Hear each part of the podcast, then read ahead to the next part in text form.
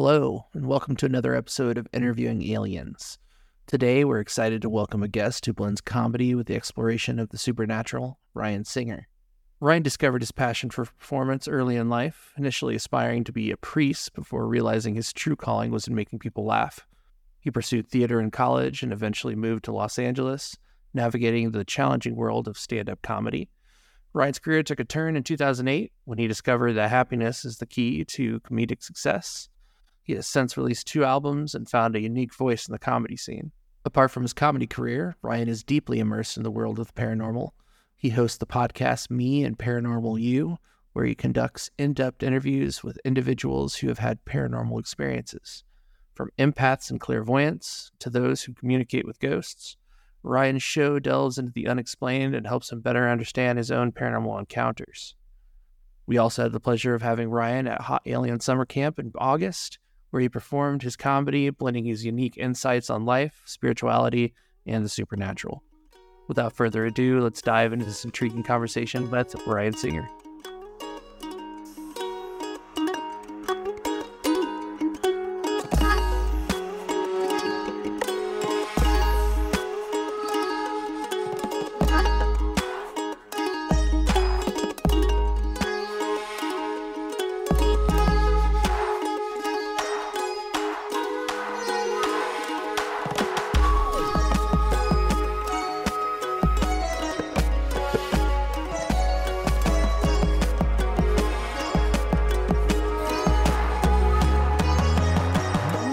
Ryan, thank you for being on Interviewing Aliens. How are you?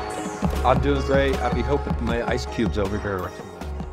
No, not at all. I tell you, we're recording on Discord today, and Discord does an excellent job of blocking background noise. It's incredible. Oh, okay, cool, cool. Um, no, I'm doing pretty good. I mean, other than I don't like. I'm not a winter time guy, but I am a I am a holidays guy. But I'm a warm. You know, Christmas should be warm one day of snow is is fine, but um, so you know, I'm I'm not like big into the cold, but I do love this time of year. The holiday. I mean, I mean, I love holiday movies, and I'm I'm currently watching the Santa Clauses, the TV series, Disney Plus, based on the movie franchise uh, Santa Claus, starring I think it was 30 Tim years ago, maybe when the first one came out, like it was in the yeah. 90s, maybe or oh, Tim, Tim Allen. Allen. Tim yeah, Allen. Yeah. yeah, but um, I mean, these there's these kids in this TV series that are just they might be the best actors you've ever seen. these kids are killing it as elves. I, I mean, and there's this kid in uh, season two who plays a gnome, and she should win an Emmy I mean, it's, she's hilarious. She just wants to. She just keeps talking about how she wants to rip out Santa Claus's heart and drink and eat his heart, and it's just like hilarious. I mean, it sounds maybe she's dark, an actual gnome. You know, she. You know, if she was, I would not be surprised, um, because she's killing it. It's like the role she was born to play. Um, so mm-hmm. I'm I'm loving it. I, I'm just I'm enjoying all the Christmas programming and the uh, you know the Hanukkah programming, all any kind of holiday programming. I'm here for it. I'm uh, exposing my kids to uh, Frosty the Snowman and all those, you know, old claymation, or is it claymation? I don't know the the old uh old classics like the Heat Miser and the oh Yeti God, and the Heat Miser. Yeah, yeah. yeah, the Heat they Miser. They don't quite appreciate the... it like we do. Yeah, well, you know, it's.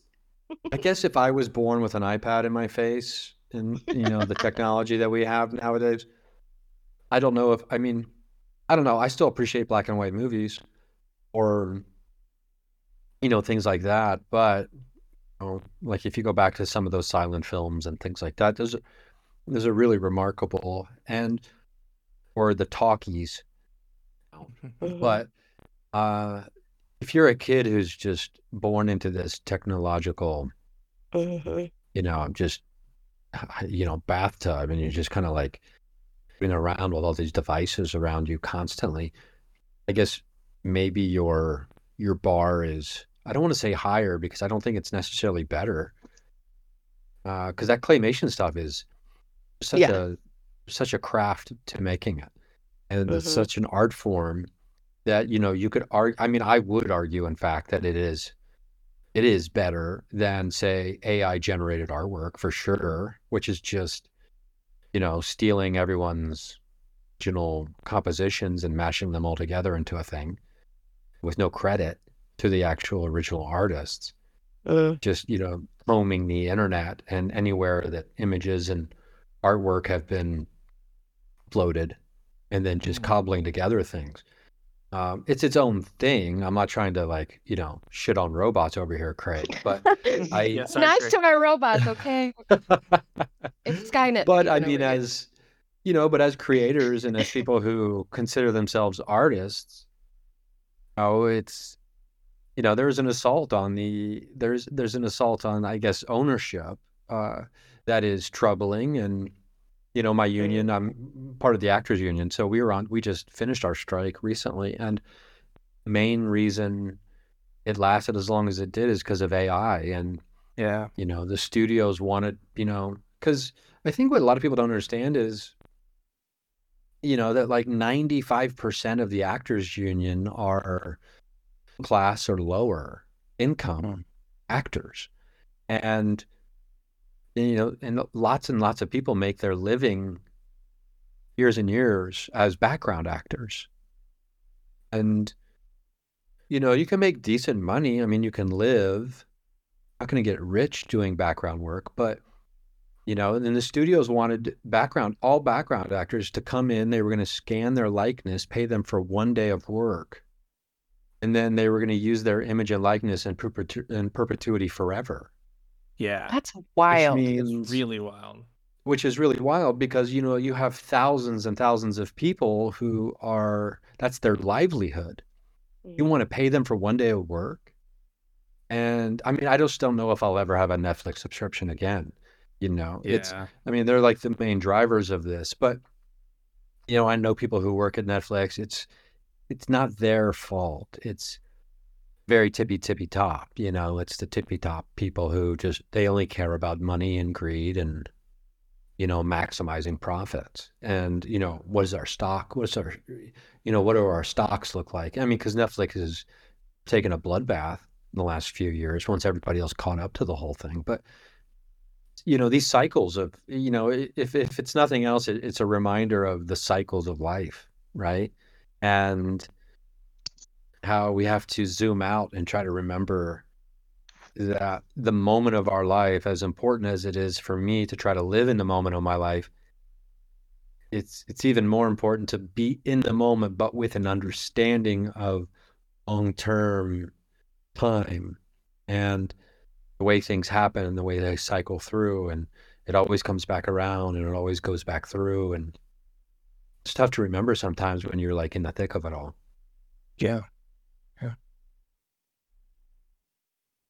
But you know, we're in a dystopian hellscape and uh that's uh so Hey, good talking to you. I was you took the right. words right out of my mouth. I was literally like, how do we get out of this dystopian hellscape? Like quite literally. Well, I mean, I, you know, it, you know, it can seem bleak and it can seem dark, I suppose, uh, if- you know, for a lot of people, and they lean into that. And uh, you know, I don't let myself lean into that because, Yeah. because you know, I honestly don't think robots will ever replace artists. It's just impossible. No. Agreed.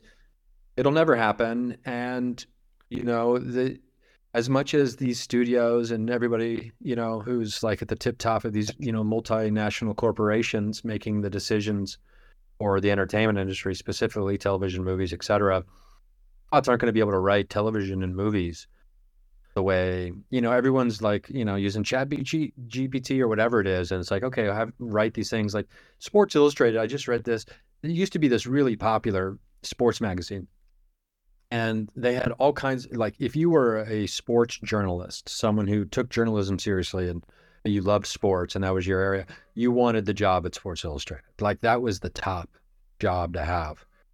And that has become an ai generated they have like robot writers now oh, that they've given names to. Wow. Whoa. and the content is garbage. And you know it's just garbage content and and no one's going to read it and you know i'll talk to my family sometimes or you know, things like that and i'll just be like i don't understand i mean aren't you know actors aren't making enough money and blah blah blah and it's like okay well let's you're you're you're thinking of tom hanks you're thinking of brad pitt Right. you know they are like 0.001% of all actors. Mm.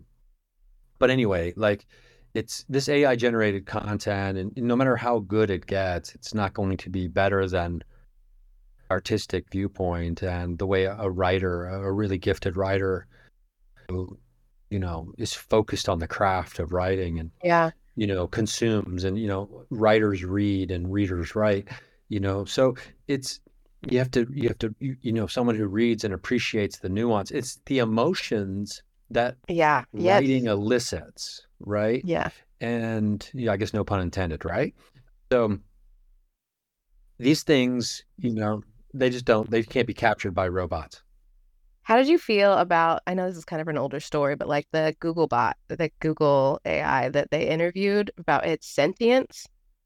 Did you ever hear, did you hear this story? Oh, LaMDA. uh, LaMDA. yeah it's been a while i'm trying to remember the details of it It was a wild, and that was a wild interview.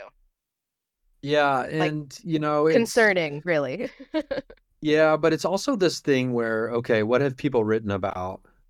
What have people written about, you know, sentience and Yeah. potential singularity and, you know, robots waking up and because this this robot, whatever it is, LaMDA, I mean, it's just it's it's just pulling from all sources of data, Mhm. right? And so Yeah. it's just it's just regurgitating things that have been said or or you know written previously by other people oh it's just kind of cobbling together these so we think that like oh this thing's like really talking to us i mean because i think oh, how many years ago it was on my podcast i did viewed a, a chatbot I don't know, it was Mm. probably four was- i know this was at least probably four years ago i think it was at least three or four years ago i interviewed a Wow. chatbot and then i uh, what i did is i put the whole transcript into a um, video thing.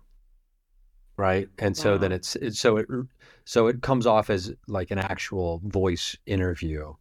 Wow.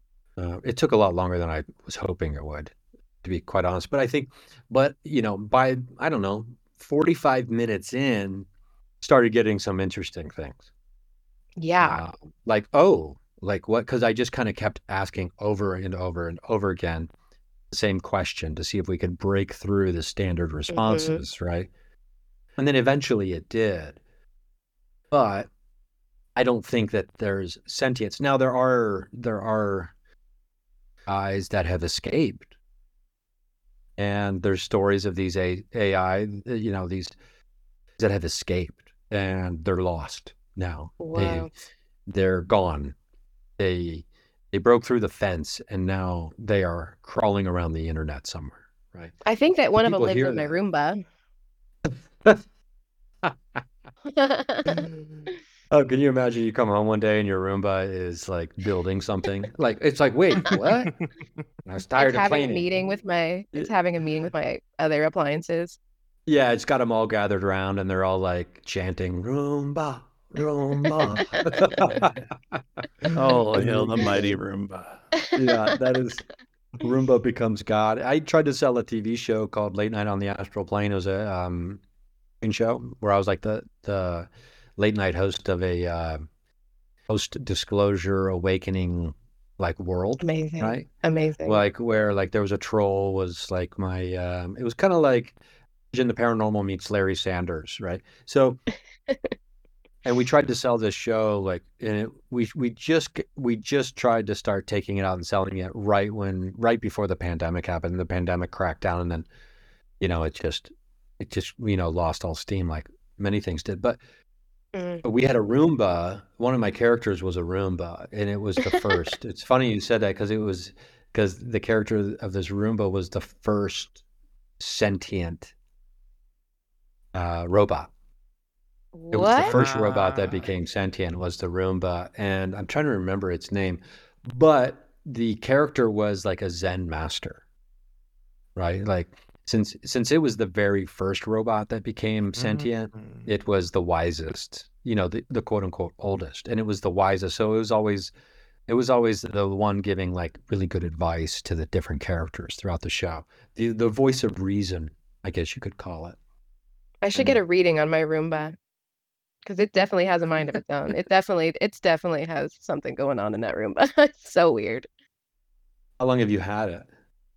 Since the beginning of the pandemic, that was the first like pandemic purchase I got.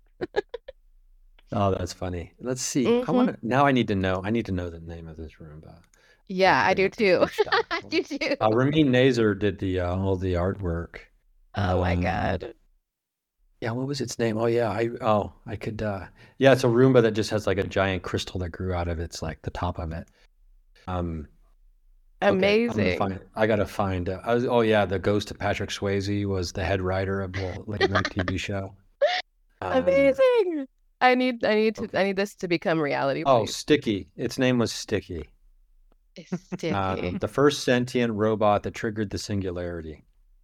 I'm gonna find uh, a it is- picture. I have a picture with uh, my Roomba with a crystal, like a giant crystal on it, and an incense just like just going around the house doing its thing.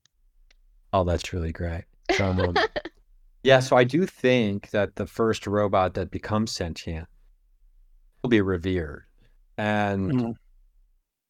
um, you know, it'll be interesting to see if and when that happens, you know, in what way. Because there, there'll probably be people who think it's the Antichrist. There'll be people who think it's the devil. There'll be people who revere it. Um, it would be interesting to see how that plays out if and when it does. It just wants to be one of us, you know. It's not it's not like like worship me. It's just like uh, you guys want to go get some lunch, get get some coffee, you know, or whatever Yeah, you can, humans do. Can I like get your your HBO password? Isn't it like the plot to Bicentennial Man? I don't I don't remember the plot to Bicentennial Man, uh, but I wouldn't be surprised, and I should because isn't that a Robin I'm Williams? real boy. It is Robin Williams. Yeah. Yeah, my all-time favorite. Um, as far as like comedy actors go. Oh yeah. I know Jeff has done lots of work with ChatGPT. He's he's dug into the depth of all that is ChatGPT in the in I the have, AI yeah. world. I I really enjoy playing around with the AI, although it's you very like quickly find the limitations of it, and it is so limited in what it can really do right now. Yeah, and I don't think it's well, I mean, I know I have like uh, my stepmom works for this, you know, huge company and they're obviously using just from conversations I've had with her using more advanced version than what we get for free out on the internet, right? And Mm-hmm. and it is really it is really changing the workflow and all that kind of Mhm. stuff for Mhm, I guess the quote unquote menial tasks and things like that. mhm.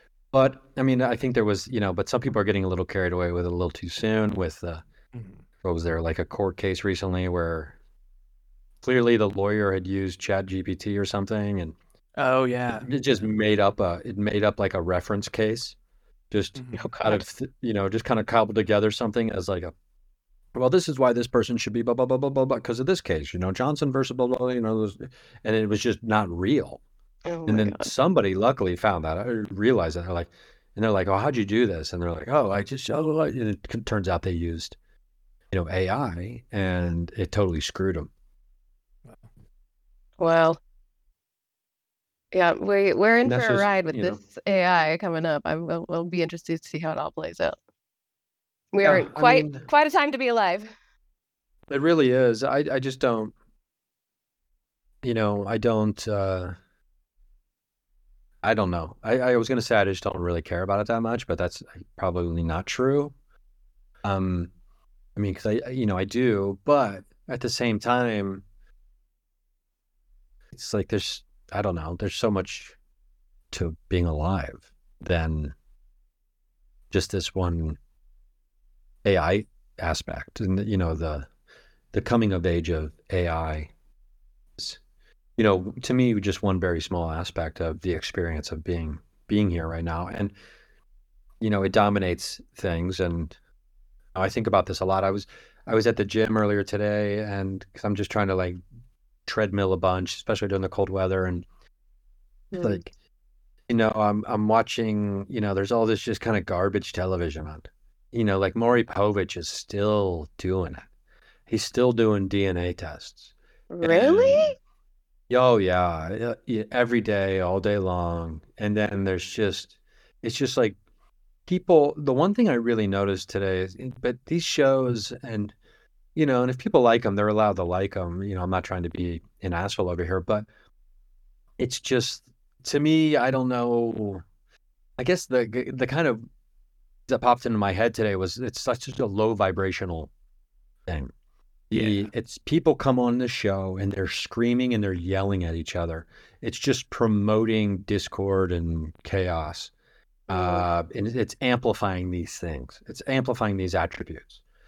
And not to mention half the time it's you know, it's BS. It's people who are friends with each Mm. other pretending like they are in a relationship, right? I, I mean, I have all kinds comedians for years have been going on these shows pretending like they were in a relationship and stuff like that because you get a little bit you get the tiniest little bit of money so if you're in chicago because that's where they film i think maury and like the steve Wilkos show and things like that you can make a little bit of money going on there and just acting like an asshole right so and i, I just don't think and you'd like to think that people know that it's fake right but most people don't consider that and some of it obviously isn't.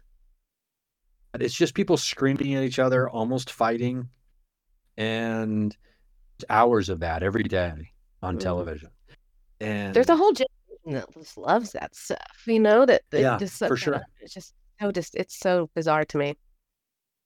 and you know, and I'm not saying I'm this guy to be very clear before we before I say this next thing, but you know, it's how many people are sitting around and having conversations about the true nature of reality or having philosophical debates um, that aren't strictly political. Um, you know, like where is that, or the contemplation of art, or discussing which art Mm. is better than other art, you know, fun discussions like that, as opposed to, I don't know, you know, like, you know, the Bachelorette Island fuck toy DNA test culture Right. that we're Yeah. that we're that we live in and so it's you know it's like you know big brother fucked on an island and who's the daddy uh you know Dr. I- I- Phil. you know dr phil exactly so i mean these are the things that people i guess the people or these are the things people want i suppose um but you know do they really want it or is that that's what they're offered so they consume it and they just Mm. make choices from that um i don't know it's I was having this conversation with a good friend of mine last night about what's the difference between like what's the difference between research and television comes to specifically paranormal television. There's paranormal TV and then there's actual paranormal research. And there's a big difference. And Sure. some people just want to be paranormal celebrities Mm. and some people want to actually try to figure some stuff out.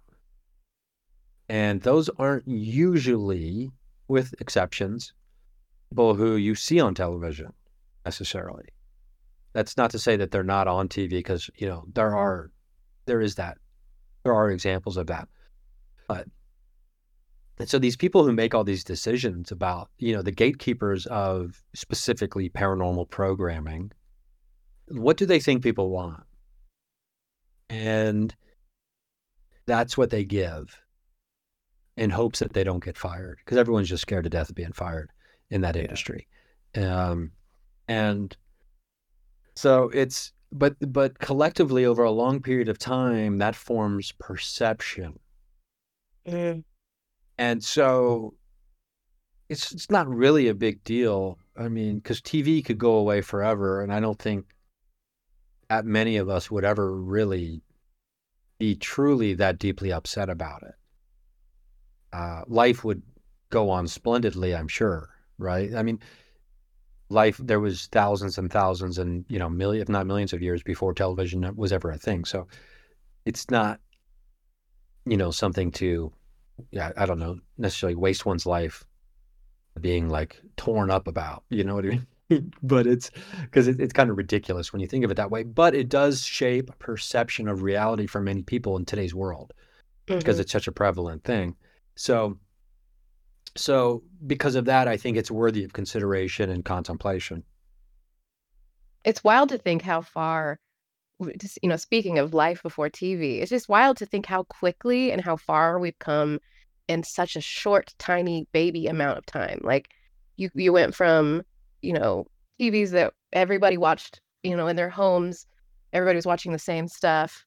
And then like, you know, just a short amount of time later, the internet popped up and and communities were created and groups were made, you know, niches were made in on online. And I really think that, you know, people got rid of their their cable for the most part. Well, you know, a lot of people in our communities have gotten rid of their cable and they really like have been able to like tailor their algorithm to be the things that they want to see rather than just what everybody was forced to see on TV for for, you know, a whole generation.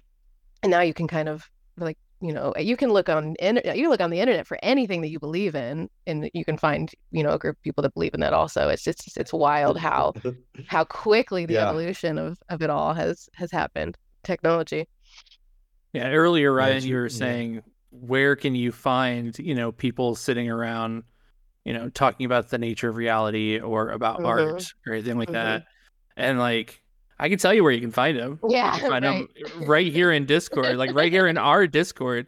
Like yeah. we were all in here talking about the nature of reality for like eight hours, hours today. you know, so it is out there happening. Uh, but it's you're correct. It's not happening in front of the television screen. No, and sure. and it probably should be. You know, it's very con- yeah. that's a very controlled environment for sure. Yeah, it doesn't seem to be water cooler talk. Uh-uh. is you know I, I i suppose i i don't know I, I i wish it was. It were. I wish that were the water cooler talk. Yeah. And and i think we'll get to but just because i wish it were doesn't mean it should be and doesn't mean it's better than yeah. what other people right, are already right. talking yeah. about right? I mean you got i got to remember that as well. It's like hey man stop taking yourself so damn seriously all the time but the uh, I don't know. It's don't understand why it's not more fun to think about this kind of stuff than it yeah. is about um, some of these other things. And I've just never been into what I'd call like you know kind of fluffy pop culture television and things like that. Right. That's just never interested me. And you know, I have to be careful sometimes to be like, oh, just because I don't like something doesn't mean it's garbage. Right. Uh, because that's 100% not the case. But I think I've I've created my own reality. I think I've just gotten so weird that I've just pushed everything not weird, uh, but everything, you know, not like everything normal has just kind of been pushed out of my life and I think everything around me just reflects, you know, you know, my weirdness from inside and I've been able to surround myself with these people and environments that support the the craziness and um I don't know. So it is. It's kind of water water cooler combo in in my world, just because I've just I've gotten I've been able to tailor my own reality at this point. Well, and I yeah. think there's something about like existential questions and you know talking about them that capitalism specifically just isn't a big fan of. Mm-mm. You know, because once you start thinking about the nature of reality and especially the nature of what you're spending your time on, suddenly, you know, doing the whole capitalism thing doesn't make a whole lot of sense. Yeah. You know, so it, it yeah, makes capitalism sense does not promote thought. Right. yeah. Right. I mean, unless it is contributing to the growth and sustainment of capitalism, doesn't mm-hmm. promote anything outside of those things. And that's the case with every system, I suppose. Every system is self sufficient and self promoting in the same way. Uh, I, sup- I mean, if we if we probably really tried to boil it down, every system has its own survival complex or survival oh, instinct, sure. and I mean, you can look at it in any different type of industry or art form that those who contribute to the continued growth of of capitalism and of this thing are the ones who are rewarded within the system because if you're not you are if you're fighting against it, you are, essentially you're like a cancer cell, right? And the body is Mm. fighting against the system is fighting against it and wants to spit you out and wants to get rid of you because you're not contributing to the growth of the system. And that's why you never really see the people who now I want to be very careful here in what I'm saying because I'm not trying to trying to say these people are nefarious and I'm not trying to say these people are people. But what I'm saying, the people who are at the very top of any system are rewarded for promoting the attributes of that system, contributing Yeah. to the growth of that system, and also not fighting against others at the top of that system Mm-hmm. because that's counterintuitive to the growth of the system. So, I mean, like, let's do a generic example here. In stand up comedy, like, for the most part, you'll never see and never really have past, you know, the, the very top of stand up comedy people with each other or trying to destroy one another, etc. I mean, like a good example would be Dave Chappelle's best friends with Ted Sarandos, who started Netflix.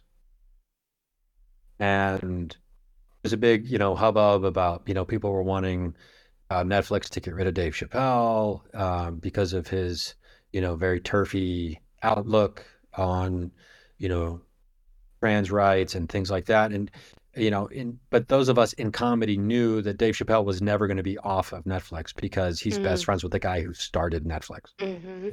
And you don't do that to your best friends when you're at the top of the system. Because you don't have to. Um, yeah, and he clearly did not have to. Yeah. Um, it's funny because you know my uh, my last partner, she we were together. She got a job at Netflix. Her first day was her first day was the uh, the day that Netflix employees had a walkout and protest Wow. over Chappelle. And that was her first day at that job. And uh, I mean, it was just, it was kind of like a, I mean, obviously it was a very bonkers time for her to be starting, uh, you know, like she's going into work for the first time while people are walking out. And it's, you know, and, you know, everybody's got their opinions and everybody's got their, you know, some more informed than others, but that's just kind of like an example of, in general, of how these things typically, you know, work, I suppose. Specifically within the, I guess even extra specifically within the world of capitalism.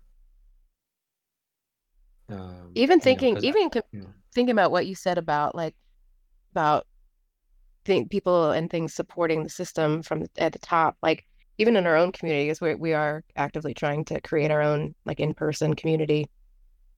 It's it's interesting to to think of it, think of that concept in play in our own reality, and like the the people that uh, you know have have things to say about what we're doing and how we interact. It's it's it's interesting because it, will like eventually kind of find its way out if it doesn't agree with us or what we're doing, and it's like very it's it's definitely brought some things to to the foreground in my mind. yeah, something to keep Yeah. in mind. Yeah. and it's I, I don't know the first time i even started thinking about these kinds of things there's a book called the lucifer effect by dr philip zimbardo who conducted the stanford prison experiments Mm.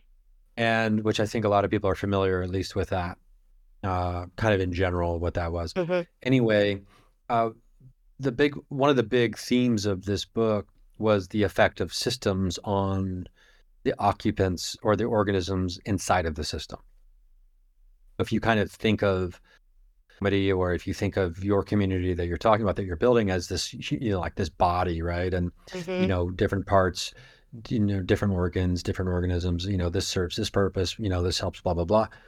Mhm. um, it, whether we realize it or not we are being affected by the overall system. Mhm. and it affects the way we view things. And like for when i first read that book i was living in the midwest and i was like okay i'm part of the midwest comedy scene. That has had an effect on the way i view the world the, the, the world of comedy And then I moved to Los Angeles, and now I'm part of the Los Angeles comedy scene. I'm okay. Okay, so what things do I need to keep in mind? Do I need to be hyper aware of that the Los Angeles comedy scene is going to affect me, either positively or negatively, right? And I was like, okay, I don't need to be worried about image. The Los Angeles comedy scene is much more image focused, um, much more celebrity focused than, say, the Midwest comedy scene was at the time.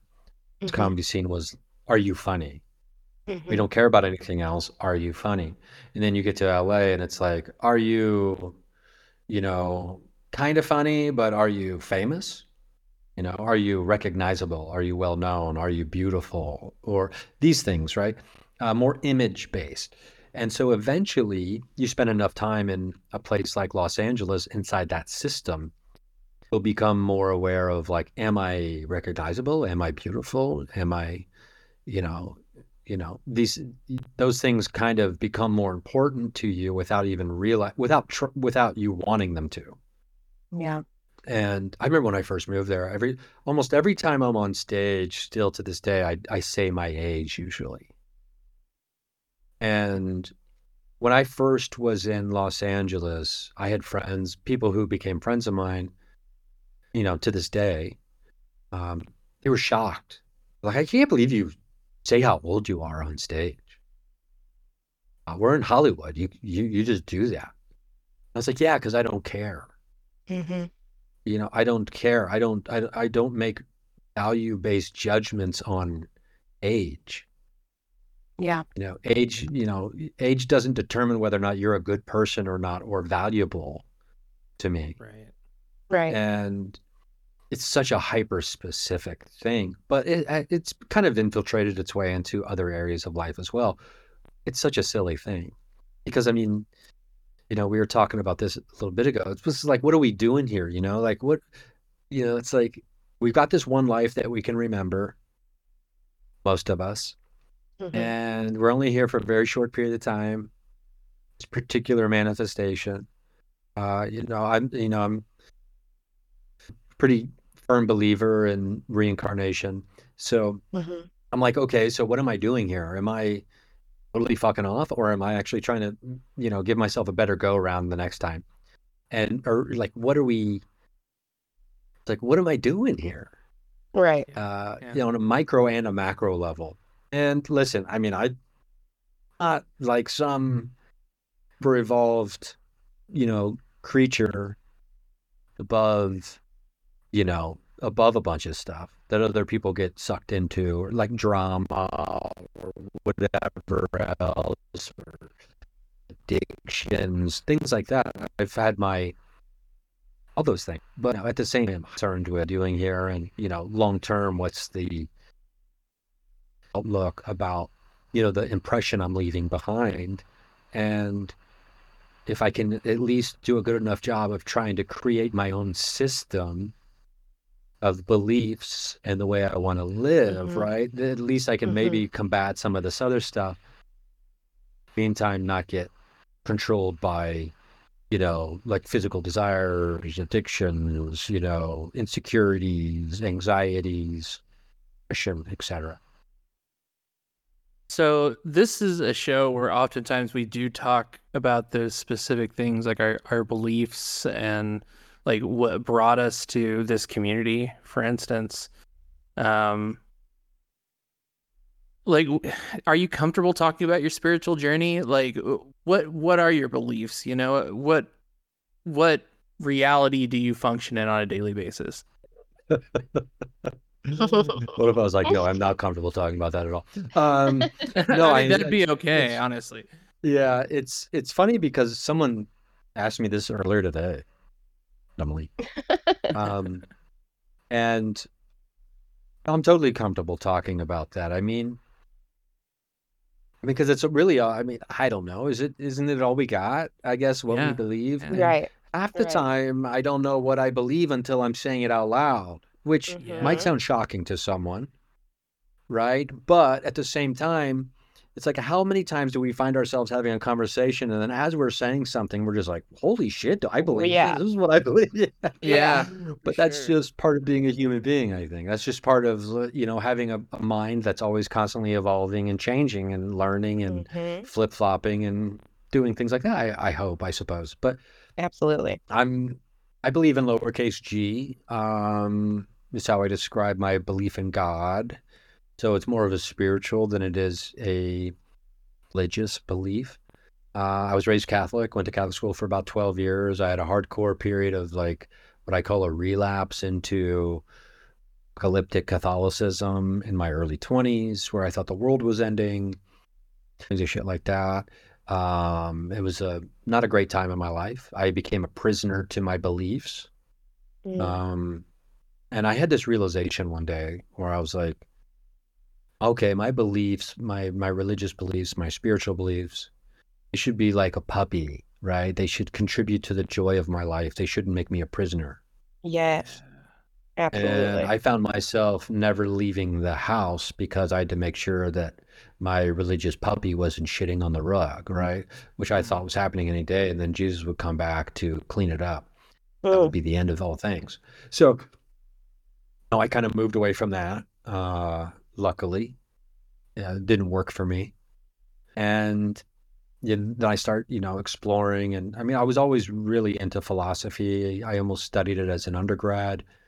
Um, I ended up going with creative writing instead, but because it kind of served more of you know what I saw my future being that being said, I I've always thought that I would go back and you know, part of me was always like, I'm not too old to go back and get my master's degree in philosophy or something like that. But I figured, you know what I can do? I can just, you know, I can get into theosophy instead. And philosophy is a an area, uh, you know, it's a system that I kind of I kind of groove with. It's theology and philosophy combined. That's what theosophy means. It's, they kind of introduced Eastern thought into the Western world. Mm. Uh, you know, Blavatsky is probably the big name that people recognize from uh, the Theosophical Society. Anywhere, it's it, anyway, it's the it's a search for esoteric meaning and you know occult knowledge, things like that.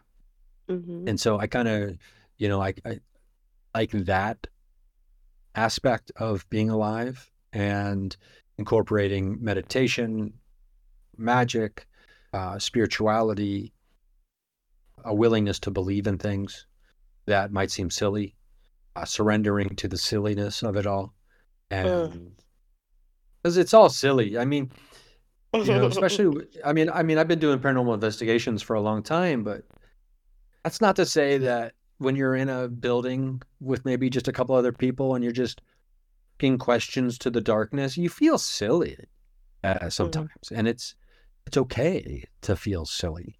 Nah, uh, you just have to embrace it and then surrender to it. Absolutely. So that's kind of like a tangible example of what I'm talking about. But and I also love there's this there's this uh, uh, esotericist, I guess you could call him, Manly P. Hall, who I really really enjoy his lectures and uh, you know his writings. He's probably most famous for the book uh, "The Secret Teachings of All Ages."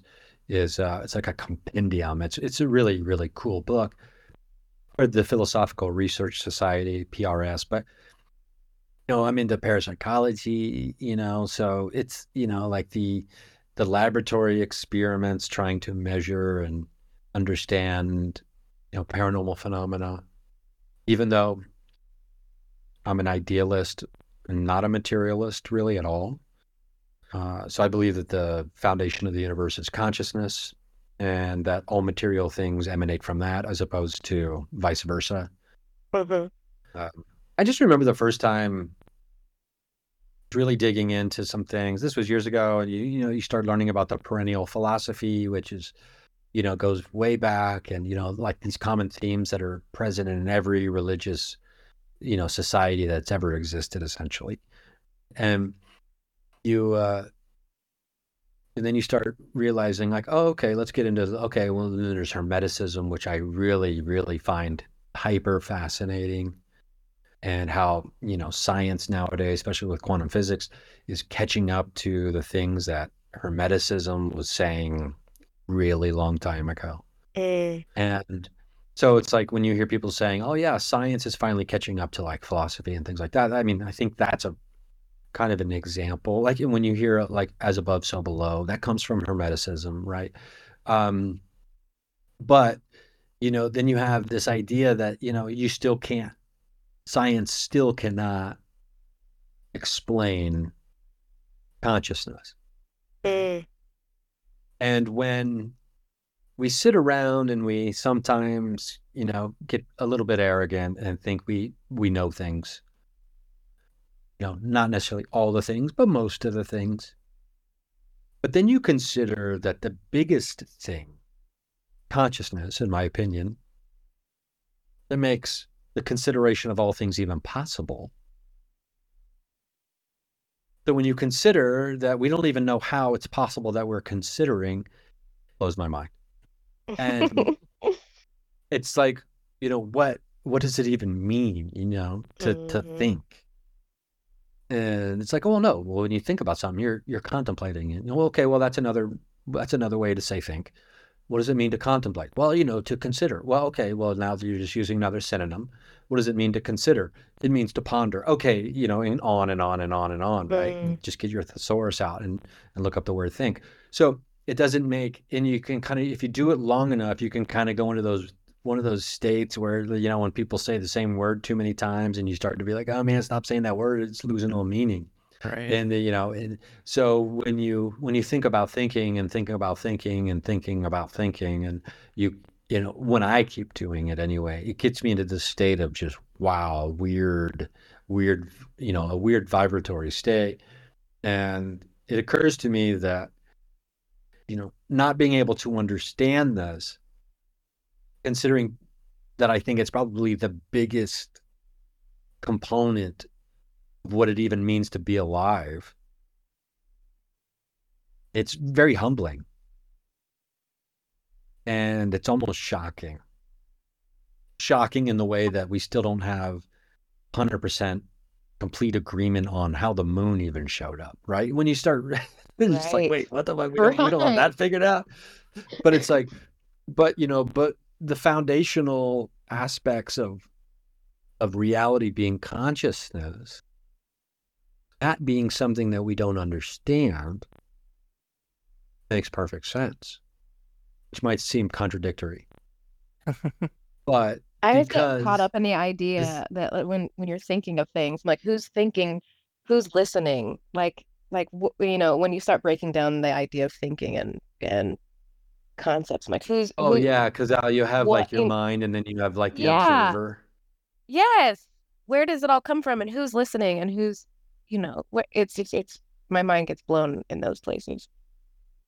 Yeah, it's it's. I mean, it's wild to consider, and considering how mysterious and at the end of the day, truly unknowable the nature of reality, I think probably is. Sense that the foundation of such a thing is a is a mystery. at Mm. least to me. And it doesn't mean that we can't keep searching for answers because I mean that's the fun of it. Mm. That's when a good old psychedelic trip comes into to play, comes into fun play. Yeah, for sure. I mean, I think you I don't even think you need yeah, I don't even think you need mushrooms to get yourself to that place. Yeah, nothing Um, more. When you really yeah, I mean like when you really deep dive or Mhm. you know, and you know whether med you know, because you hear these stories about these, you know, these essentially the same things happening with you know deep meditative states with psychedelic Mhm. use, um, Mhm. and other in other ways, and it's like okay, well, there's all kinds of things that we're doing. There's different roads that get to the same little city here, and that city Mhm. is, uh, I don't know, I, I don't even know what you'd call that city it's a place where they've got all the coolest shops in the fucking universe. That's right. One the Uh, oneness of it all. yeah, right. One city, and it's a it's a pretty cool place. But when you and I, you know, I also believe, you know, spiritually, I believe that there is a moral, there's mathematical laws of the universe. I Mm. think most people would kind of agree on that in a you know in a reasonable way. Mhm. Um, I also think that there are I guess, what we would call moral laws of the universe. And they don't have to be you know, created by some vindictive God. It's just natural laws. And I think one of those laws is the respect of there's life. And because I know when we help, eh, I've never heard anyone say, you know what, I volunteered today. and It had made me feel awful. Yeah. Or you know what I really hate? When somebody lends a hand, it makes me hate them. I feel despicable. Or, you know, you there's certain things that we just all know that we just kind of feel somehow Yeah. to be true. And and without trying to get like too specific about them or nitpicky about the details, I think we all understand the natural laws of the universe when it comes to just being a fucking good person. And you don't need a god to dictate that. Right. Um, who, you know, in, on some golden throne up in the sky with angels playing harps next to him. Uh, so, like, I, I do think there's that. And and I think that's kind of obvious to anyone who has spent and contemplating the nature of existence and and all these things. But comes in different shapes and, and forms, I think, for people. And it comes in different ideas as well. And that's fine because you know variety is the spice of life as they say but it's at the end of the day when you have consciousness is this thing think it's like the the ultimate advanced technology it's the foundation Mhm. of the universe it's the connective Mhm. tissue between all living things past present and future Mhm. and the human physical body is kind of like the key on a laptop you know it's not the thing that makes the magic happen it's the thing that accesses the magic. Yeah. And once we learn how to push different buttons like meditation, psychedelic drugs, yoga, you know, kundalini, all these other different things that people use and have used throughout, you know, the occult, magic, rituals, symbology, sacred geometry, alchemy, this goes on and on. These are all different keys on the keyboard of the universe that access the magic within.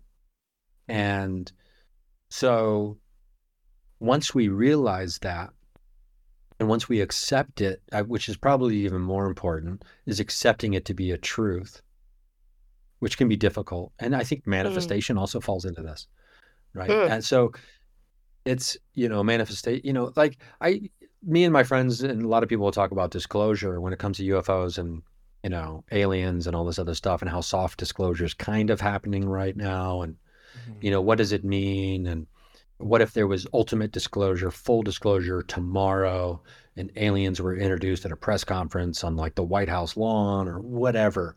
Would people freak out? I think it would maybe take 12 months to integrate um, disclosure uh, into everyday life before it would be like, you know, because we all still have to just eat, poop, and sleep Right. uh, regardless of Right. whether there's aliens walking around. And it's not like, you know, there's going to be a gray alien helping you at Home Depot next week.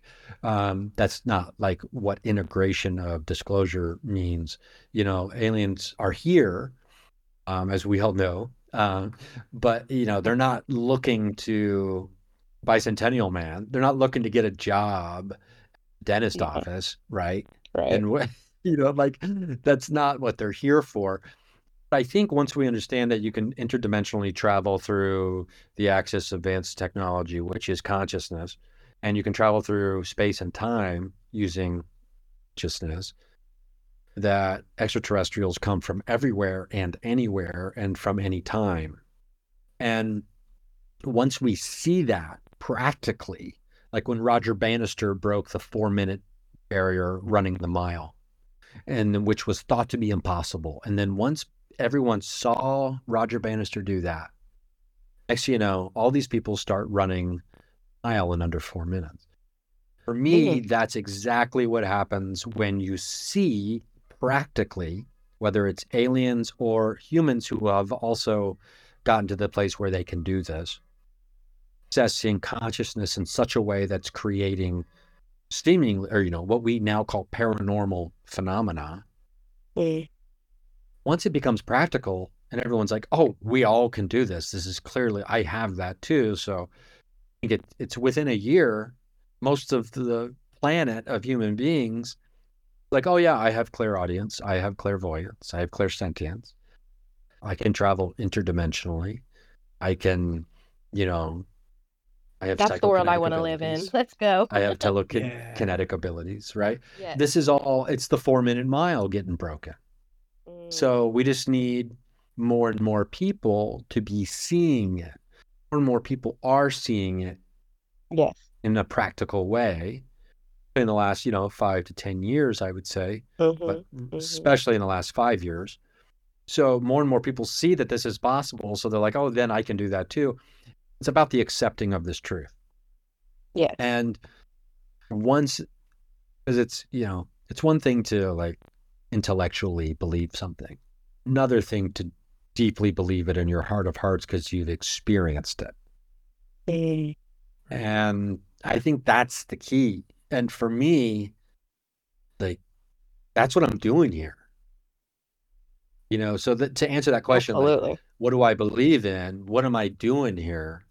I'm trying to like, I'm trying to access magic or what would be considered magic, but I'm also trying to enjoy this physical form and partake in the joys and the excitements of what it even means to have this physical body, have a, you know, do stand up comedy, have a good time performing, oh, and, you know, tasting eggnog, um, going to the gym or going on hikes or, you know, eating too much candy or, you know, all these things.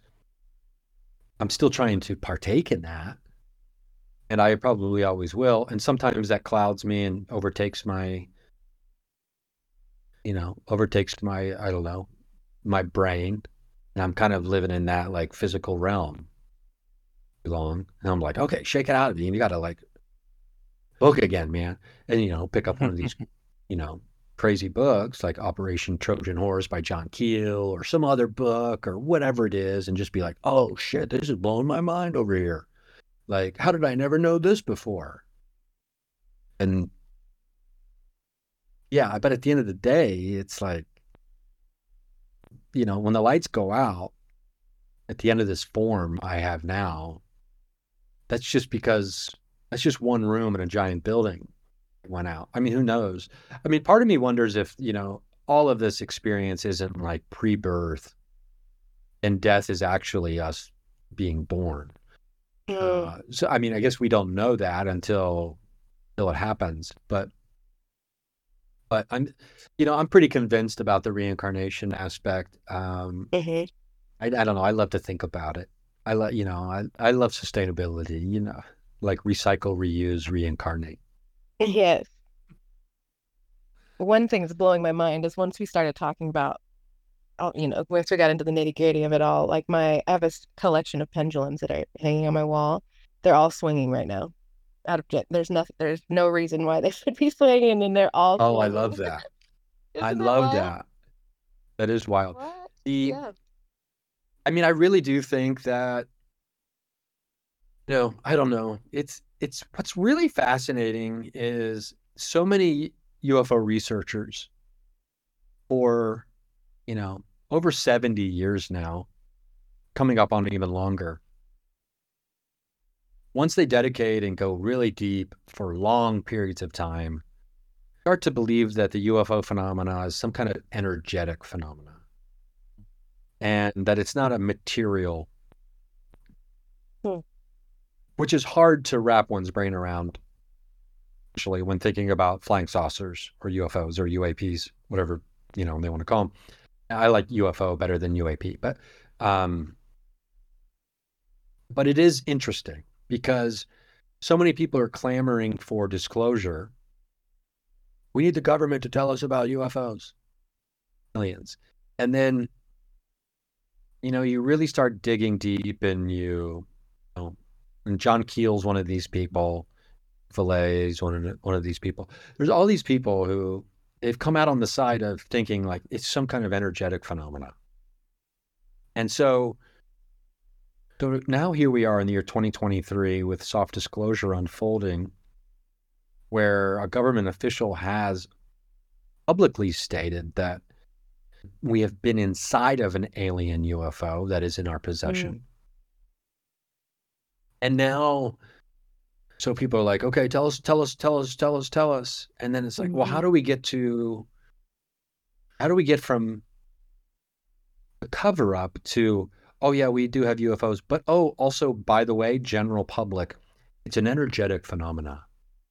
So, you know, what does that even mean to the general public if to say such a thing, right?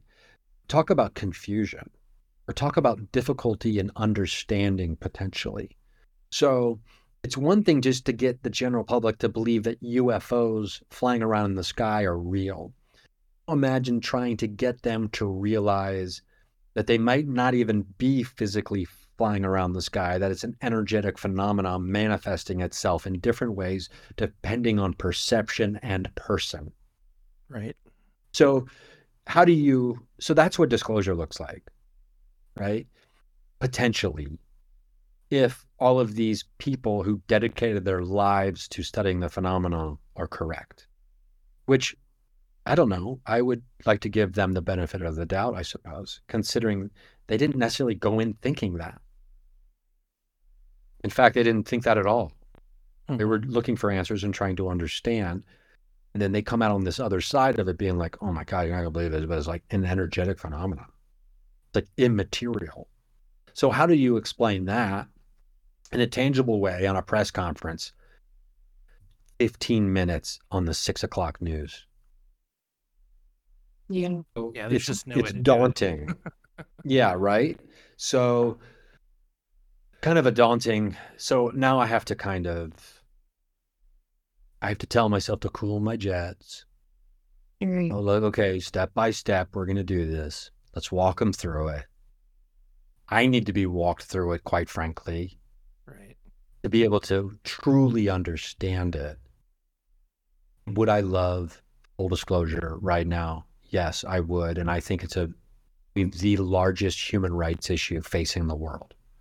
Wow. And it is it's a crime against humanity. It's not being disclosed. Mm-hmm. Every human being on the planet is deserving of this information. What does that Why mean? We'd understand. It's coming out now. I think I think just because of the I think well I I don't I don't know if I have a great answer for that other than it's just been so long mm-hmm. and there have been so many people who have been interested in it and have been pushing it forward on their own mm-hmm. that I feel like they're trying to do catch up. I don't think they have a choice. They yeah, exactly. Because it's gonna it's gonna be this thing where everybody in the world's gonna believe in UFOs and know that they're real. Then the government's gonna come out and say UFOs are real, and everyone's gonna be like, yeah, we already knew that, and that's why none of you are going to have a job come no- November of next year. right? It's it's, it's like the world I dream of. Kind of thing, right? So, I think it has a lot to do with the community, information, sharing mm-hmm. stories, uh, amplifying voices. Yeah, it's getting harder and harder to to, to silence people. You know, it's, it's yeah, not for lack of trying, but you know, I think yeah, and I also think just because I know people who um, know people who work for the government and or just you know nothing crazy, right? It's not like I have some insider kind of thing. You know, just people who have had top clearance or top top secret clearance on projects and things like that. But it's also com- compartmentalized mm-hmm. government. So when you talk about these people in the government who aren't disclosing information, it's they don't really have the information to disclose. They know like the smallest aspect of a large story. And that's the information that they're given.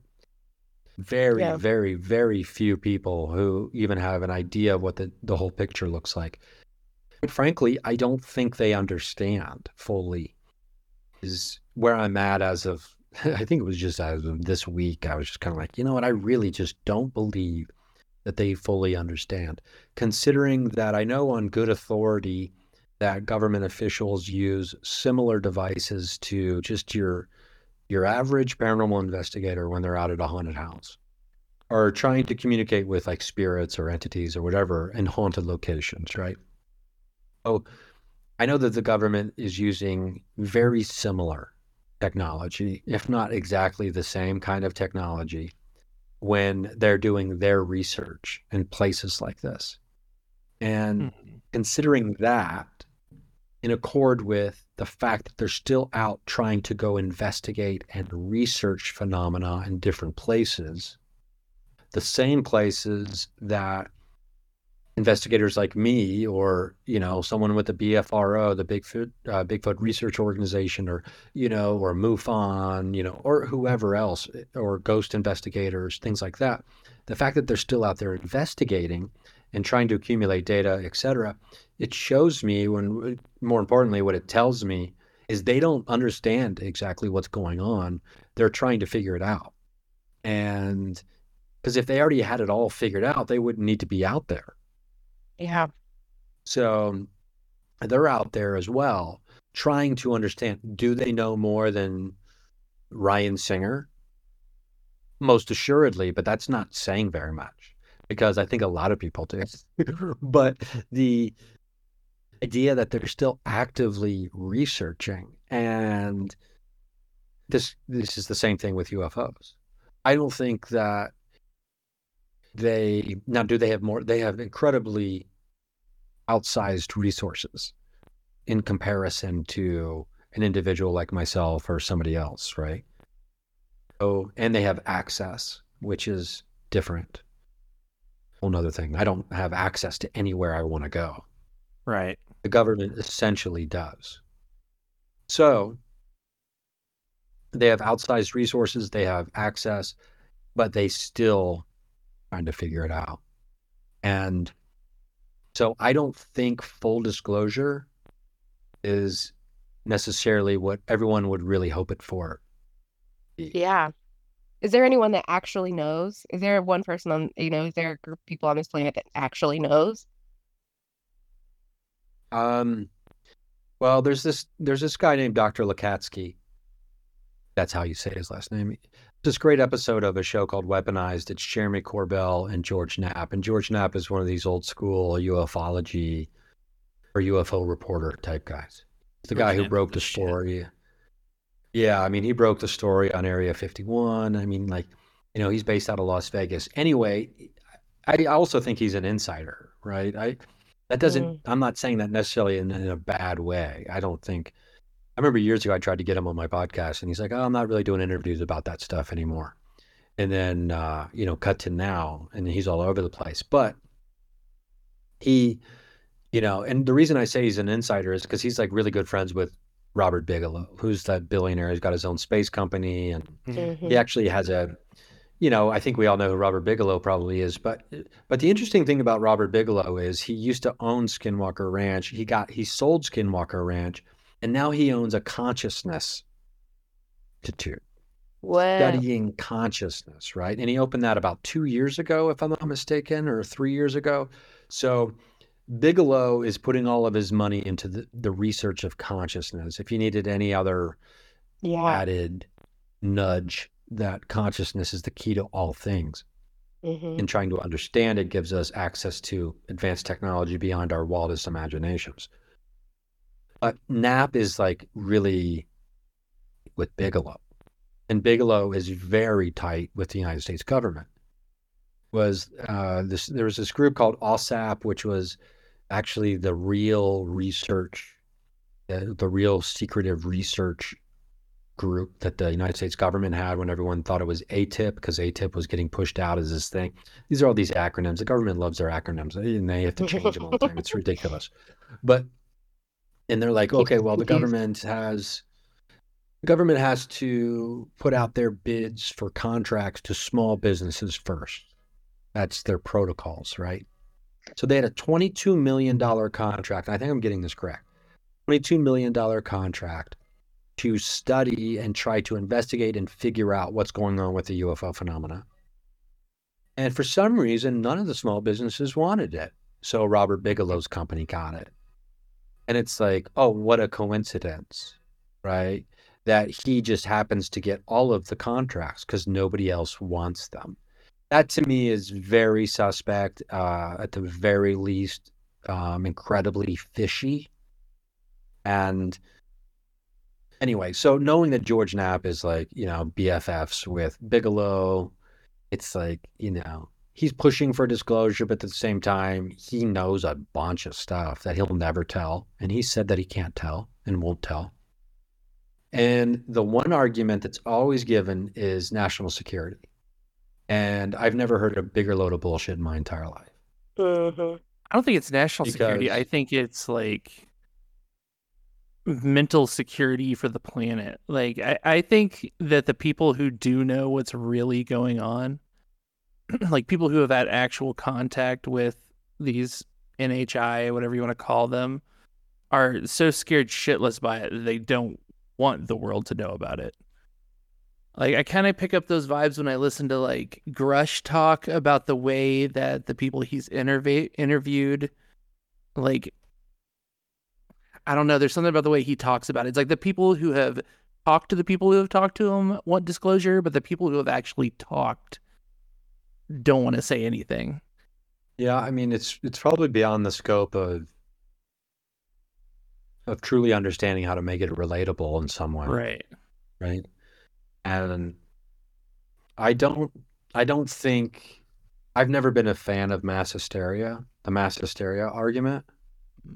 Um, only because I mean we've seen that in movies, we've seen it in television and things like that. And now if, you know, two million flying saucers hovered over the major cities simultaneously, I'm gonna sit here and be like, no one's gonna freak out, man. Get over it. That's just what you've been kind of shown will happen. I mean, it would be it would be be fucking strange. You know what I mean? Yeah. It would be wild because it's never happened before. And especially if they just sat there, no communication whatsoever. Would just be like, well, what's what are they doing? You know, we always want to know why, why, why, why. That's the big. I think as long as why is somewhat explainable, I think it's a whole different ballgame. Yeah. And if there's any indication about what the why might be in a real way, I think it's a t- it's it's such a completely different picture that you're watching unfold. And I I don't know. I I wish I I wish I knew the answers, but I mean I could be totally off base. Um, or I could be close. I, I don't know in my speculations, but I wouldn't be surprised either way if I was so wrong that I was just like, wow, I've been an idiot this whole time. Also, wouldn't be surprised if it was like, you know, not that. So, I mean, I wouldn't be surprised by any of it, I guess is what I'm saying. Yeah. I think the only way I'll be disappointed is if I simply never get to find out what's going on. But like Yeah. it really does seem like we're moving towards that. Yeah. It really does. Uh, I agree with you. Try not to be one of those religious people or it's like, you know, Jesus, it really does feel like Jesus is coming back next week. Yeah. you know because you know every every generation has thought every religious generation that really believed that thought that their time was the end times and you do hear a lot of this is where this is where i don't this is where i might break with a lot of ufo people. And well i don't know if that's an accurate way of describing this but seemingly you follow any UFO contact story enough or for long enough, and you understand the common theme that emerges. That is the message, right? The message that they have for us. And that message is always relatively the same. Human beings need to do better, to love more, and they need Mhm. to take care of the planet. Yeah. Now, why is this the common theme? Is it because it's a stark reality or a perennial philosophy or the laws of nature that we are not abiding? Or is it a combination of maybe that, but also, I say I break from a lot of people, I think what I mean by that is this. I think whether it's religious stories or mythology lore or philosophical folk tales or whatever else throughout the begin since the beginning of time, I think human beings we have used these stories as a reflection of what we know we should be or what we know we can achieve or where we want to go with ourselves.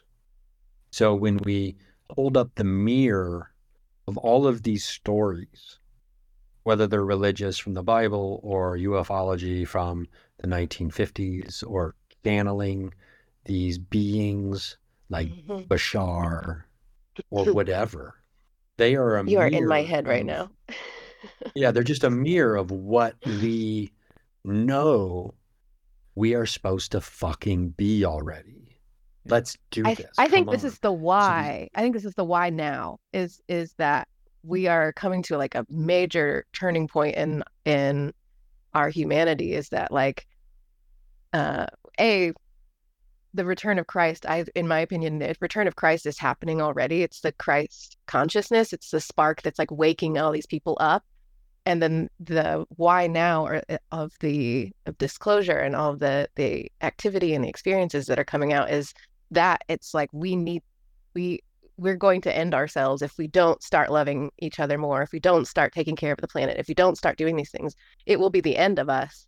And i feel like it's all tied into the why of why now Yeah, I mean that it makes sense. And especially when you look at the reality of the world that or the many realities of the world that we're facing with climate change, war, starvation, population explosion, all kinds of things. And put them all in together into a bowl you know it's not a it's it's a pretty disgusting soup.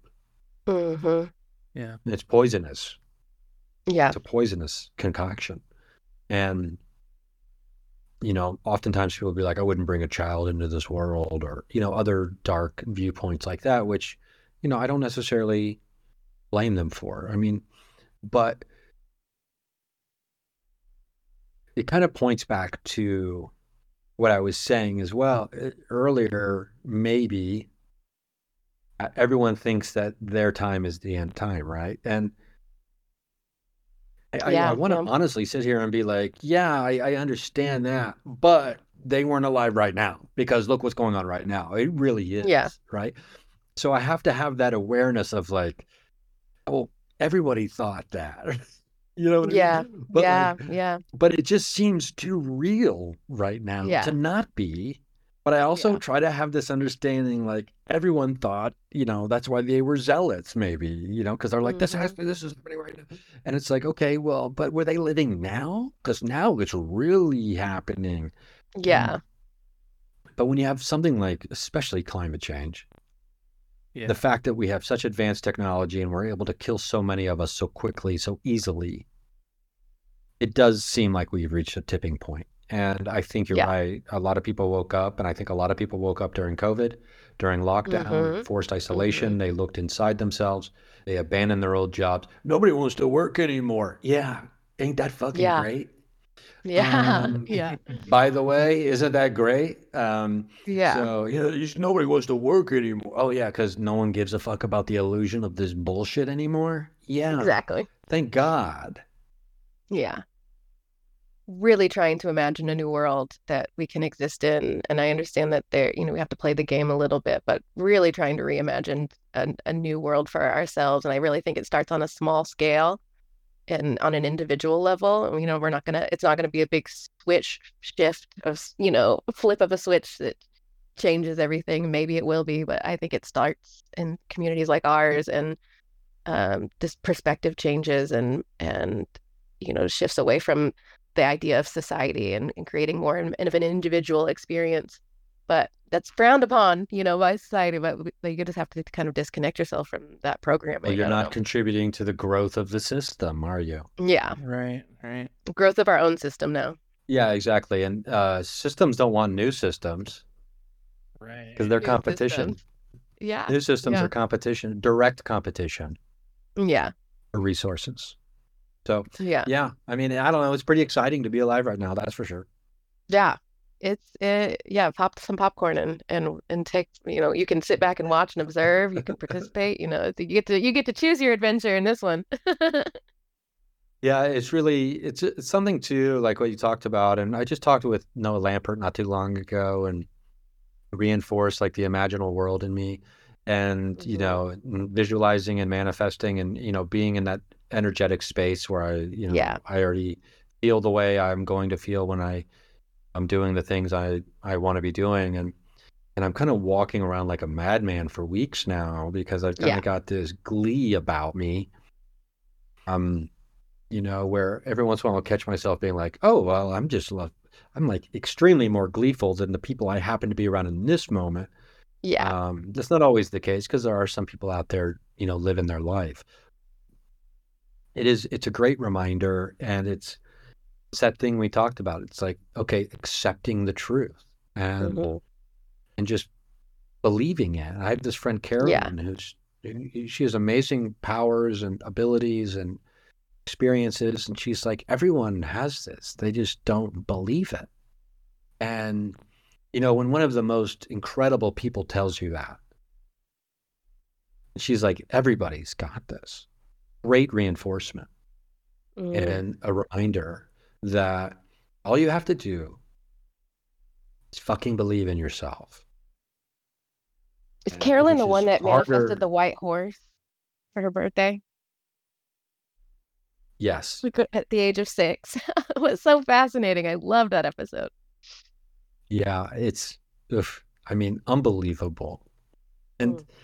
You know, I mean, I should just start saying so bel uh, how believable instead of unbelievable. But, Mhm. um, you know, like change change the narrative on that. But yeah, it's it's incredible. I, I got to spend about six days down there with her a few weeks back and just recording her stories. Mm. We didn't even get them all. I was down there for six days and we didn't even get 'em all. And it's just I can't wait actually do the work on this project and and get this thing out so the world can can uh, read about uh, incredible life. But uh, yeah, so I'm looking forward to that. It really seems like right now the veil is super thin. Oh yeah. Anything is possible. Anything is possible. I want to talk about something on this subject. I have seen in my in, in some recent days, I have seen some things that I I, I would have never ever thought I could possibly that was possible ever. And uh, we have something in common. I I have seen uh in in a recent uh, get together with some people in our community um I saw someone shapeshift in front of my eyes. And not just once, over the span of about a week, several times. And I would really, really, really like to talk about that with with someone because I feel like I'm losing my absolute shit because I saw oh my god, I can't believe this. I Like cannot explain. And you know what's you're like burying the lead here. You're like burying I- the lead here this whole time. Oh my god. The, on, the- on the like an hour and a half flight- later, you're like, oh, by the way. I've been waiting for this moment. On the flight, on the way to this gathering, I uh, just had downloaded a bunch of random things over the years, and I had just hit random play, and it was your podcasts with Jessa and your podcast with your ex about the shapeshifting that kind of like prepared me for this moment. And then when it happened in front of me, I was like completely in shock. I was doing everything I could not to like react or have like just like a fucking mental breakdown. But like, I I would love to talk about this if this is something you're comfortable with. Were you on an airplane when it happened? Uh no, I wasn't. I was on I was on an airplane Okay. when I heard your podcast. I was uh, Okay, got at, it, got uh, it, got it. Okay. at a, a different location. Now you're gonna. several locations when it happened. This is. Oh my god, this is like this is gonna be so funny. But because I have a dinner date with my dad that I'm supposed to be going to here momentarily, if you can believe it. So I'm supposed to be having dinner with my dad. Um, It's like well, I, I'm looking. It's like eight fifteen now, or yeah, we're supposed to be going to dinner around eight fifteen. So and it's Oh, eight shoot. now. So Yeah, yeah. um, We Oh can my come back to this and- another day if this is something we we need more time. Oh my about. god! I mean, this is why it's so funny. Like you know, it's like I because I gotta go, and then you bring this up because probably because I just talk for nonstop uh, for an hour and a half. But I 100% want to hear about this, and Yes. oh my god, I have to hear about this because Yes. there's only so many times I've heard of this. I, I can count on one hand the amount of times I have had someone tell me a story about shapeshifting. And that's the reason why I started my podcast in the first place was to try to hear Mhm. more stories about shapeshifting. So Mhm. I'm going to pitch you on the idea of telling me that story on my podcast. And I would gladly come back on here and talk about uh, this as well another Yeah. time because I need to know this information. Yes, I need Yeah, to talk let's about make that this with happen. Someone, please. And I, but I'm in I'm in Wow. a strange situation of knowing the person but not having seen it, but trusting that person so fully. yeah, yeah. And trusting Tiff incredibly fully. You know, Mhm. like I I can't I can't reckon in my brain, you know. Neither can I could wonder I. this is a I, I person- saw it. Well, you don't I have to answer this reckon in my brain. question. Was this a person that I may have met at the? Yes. Yeah oh my god. Yeah. Yes. Um, I mean, you don't ever have to tell me who it is. Trust me, I, I understand. They would be glad that for you to know. I think. Oh Yeah. Wow. Okay. This will be a This to be continued fascinating. though. yeah, for sure. Yeah. For sure. TBC, TBC for sure. Because yes, that is information that I would love to love to hear. And Absolutely. because there is something that happened to me a few months ago that is eerily similar to what I experienced seeing. Mhm. Someone experienced seeing me. Wow. I've Which got something to say about that. Okay. about seeing somebody seeing me do it as well. Mhm. Really? We'll have a lot to talk about for sure. I don't How did we not wait. open Okay. with this? How did we not open? No, but it was a great conversation up until this point, and I can't wait for the next one. Yeah. know. Ryan, do you have any like how can people reach you? Well, they can go to the uh they can just seek most most bewildered man in the world.com backslash how did this not come up earlier? Backslash. Uh they can go to uh ryansingercomedy uh dot com is you know like my website uh, i'm also on instagram at rysing r-y-s-i-n-g but uh and i'll be on tour from december 5th through the 18th doing different cities uh, in like the southeast up and through the west uh, with three uh, buddies of mine who are all great. We're doing like a fun tour together, and then um, I've also got like a few more stand-up dates throughout the rest of the year. And if anywhere near Dayton, Ohio, I'll be comedy club in Dayton called Wiley's, where I'll be this 22nd, 23rd of December. Um, but RyanSingerComedy.com's got the link to all that, but the Instagram, you know, and trying to remember to put the same stuff up on TikTok. So there, I'm I'm out there. You're killing it. You're But the- killing it. Yeah, and the podcast will be coming up on 10 years next January. Um, Wow. So I'm excited about that. And I've got a I've got a new live stream show I'm going to start next year called the Paranormal Carnival, which is going to be mostly a comedy show. I'm excited about launching that sometime in January, hopefully. And then, you know, a couple different books I've been uh, working on, one for me and one for my friend Carolyn. So no shortage of things happening. Well, I can't wait till we continue this conversation. I'm so excited. Yeah, this is going to be great. Yeah. Me too. Well, this is fun. Thanks for thanks for uh thanks for having me. I appreciate it. Uh had a you know, this was fun. I um oh my god, I'm just like I can't believe this. I just can't believe this. All right. Well, thank you everybody for listening. Uh, this will be the final episode of interviewing A- aliens season one. Uh, join us in the Mhm. new year for the season two. Uh, and yeah, we'll catch y'all next time. Love you.